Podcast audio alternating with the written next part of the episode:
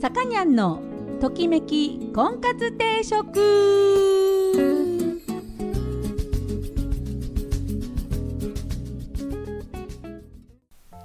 はい皆さんこんにちは。さかにゃんのときめき婚活定食今週も始まりました、えー、私結婚相談所菩提所オーナーのさかにゃんと申します、えー、いつもお聞きいただきありがとうございます、えー、今週もよろしくお願いします。えっと先週なんですけどあの年に1回私が学生の頃にバンド組んでたんですけど、えー、女ばっかりの8人バンドで、えーと、意地でもですね毎年集まろうということで、えー、毎年毎年、えー、もう30年以上ですね集まってるんですよ意地でも。で今だったら女子会っていうんですけどうちはもう昔から集会とあの集会っていうふうに呼んでましてですね毎年ねあの別のところで思考を凝らしまして、えー、やってるんですけど今年はねあのすんごい久しぶりに東京ディズニーシーあ初めてだ C の方は。うんあのディズニーの C の方にですねあの集合集結いたしまして遊んでまいったんですけれどもあのねあの中に前からある一番最初の方からあるタートルトークっていうねアトラクションがありまして。であの知ってる人は知ってるんです、まあ、知らない人のために言いますとファインディングにもねあの隠れ熊の実の男の子を探してね旅するというお父さんが探して旅するというあの映画があまあ、もちろんアニメなんディズニーのねアニメなんですけどうんとその中に出てくるウミガメのねクラッシュっていうウミガメの大人がですね あの出てきて客席とトークするんですよ。クロストーク。すごいの。通り一遍のその画像をみんなで見るんじゃなくってその辺のお客さん捕まえてそのお客さんと直接会話するんですよ。でその会話がね例えば何て言うの？その男の人客席の男の人で質問がある人って言って「はい」って言ってあこれ言っちゃっていいのかな？行ったことない人はなんか種明かしになっちゃうけどそのね、あのー、ちゃんとその人の名前を呼んでちゃんといじってね会話するんですよ。それがねあの前ももう私も初めてじゃないんですよそこ行って。でもね今回ね行ってそのディズニーシーのタートルトークのクラッシュに惚れてしまいましてウミガメに150歳の海年上ですね。150歳のウミガメ。これがねいい男だったんですよ皆さん。あのねこの話はまたちょっと後ほどまたね、えー、したいと思います。で今日のえっ、ー、とね婚活のテーマはえーと、久しぶりに10の質問に答えてもらいましょう。10の質問でわかる、えー、自分好き度。自分が好きかどうかっていうその度合いをね、えー、ちょっと確かめてみたいと思いますよ。でえー、っとね音楽の方はフーティーザ・ブロフィッシュですね。カントリーですね、うん、カントリーを、えー、お届けしたいと思います。では、えー、1曲目はミス・カリフォルニア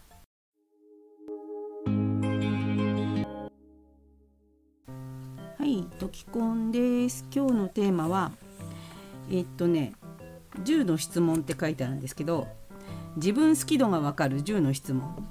っていうのを選んだんですが数えてみたらね いい加減ですね。9つしか質問がないので今日は9つの質問でわかる。すんごい中途半端ですね。9つの質問でわかる自分好き度。あなたはどれだけ自分のことが好きかっていうことですね。まあ、自己評価っていうのは、まあ、低きゃ低いで問題ですし高ければ高いで問題なんですけどまあねあんまり自分のこと大嫌いっていう人よりはちょっとぐらい好きなことがあった方がいいのかなっていう感じがしますけど。じゃあちょっとチェックしてみましょうか。じゃあね9つ言います、えー、指折って数えてってください。1番。1分以内に自分の長所を5個あげられる。2お気に入りの場所がある。3鏡は毎日見ている。4褒められると素直に嬉しい。5へこんでも一日で立ち直れる。へこんでも一日で立ち直れる。6こだわりはあっても少ない方。7うまくいったら自分を褒めている。8自分に嫌いなところがあっても気にしていない。9服や書籍などここにはお金をかけたいというものがある。以上。はい。いくつ当てはまりましたでしょうか？じゃあね答えを言っていきましょうかね。1から9個。じゃあいきますよ、えー、0からまず2個。ちょっとしかなかった人。自分好き度は10%だって。コンプレックスが多いんじゃないかっていうことですね。うん、ね。あの自分のいいところよりも欠点の方が目についてしまってね。こんな私は嫌いって自分とあの誰かを比較して落ち込むタイプの人ですかね。あなたはもっと自分を好きになっていいのです。自分の長所をとことん褒めて自分に愛情をかけてあげましょうって書いてあるんですけどあのね自虐すぎるとあの慰めても何て言うんですかねせっかく慰めているのにもかかわらずそんなことないと何て言うんですかね分かった頑張るって最後は言ってほしいのに全然こう打っても響かないタイプ？あの褒めてもそんなの嘘でしょってあの言っちゃう人？はあの何て言うんでしょうね。こうあったかい言葉をどんなに投げかけてもあのスルーしちゃうんですよね。だからねこう投げ投げかけてる方が疲れちゃう。ね。応援する方もねちゃんとビンビンね返してくれる方があの応援しがいがあるって思うんですから、えー、最後はねやっぱ頑張るっていう言葉で、ね、前向きに終わってほしいもんですけど、えー、じゃあ今度 3から5個の人自分好き度は40%人の目を気にしすぎているんじゃないかと、うん、嫌いとまではいかないけどあんまり自分のことが好きじゃないっていう感じの人ですね、え、他人から見た自分を意識しすぎて自分を偽ってしまっているんじゃないかということですよ、え、素直になれず自己嫌悪に陥ってしまっている他人を意識しすぎ、まあ人の評価が気になるっていうのはそれはまたこれはこれで悪いことではないんですよ。あの相手がどう思うかっていうのをおもんばかるっていうことは思いやりにつながる大事なことなのでね、うん、これもねあの40%の人もねまあまあいいと思います。うん、あのいいでしょう。はい、次。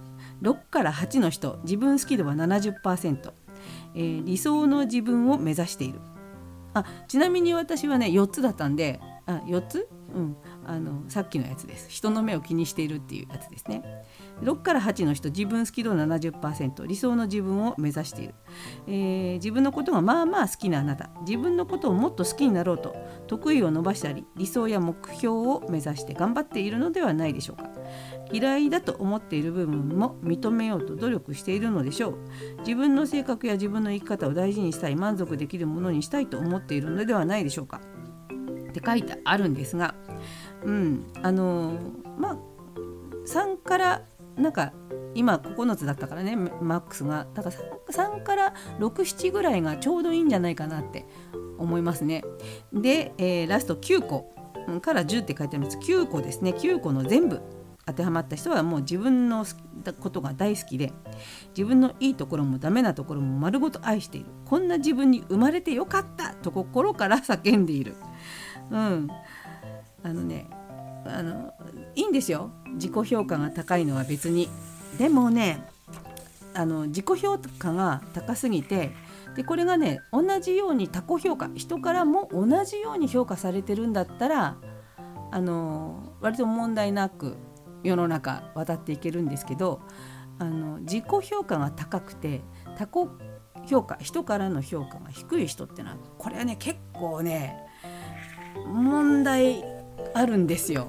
ここはねちょっとみんなあのー、周りの人の何て言うのかな正しい評価をしてくれる人と一回向き合ってね自分の評価と自分が自分への評価してる評価と人が自分にしてくれてる評価がどんだけギャップがあるのかっていうのはちょっと調べてみるといいかもしれないんですね。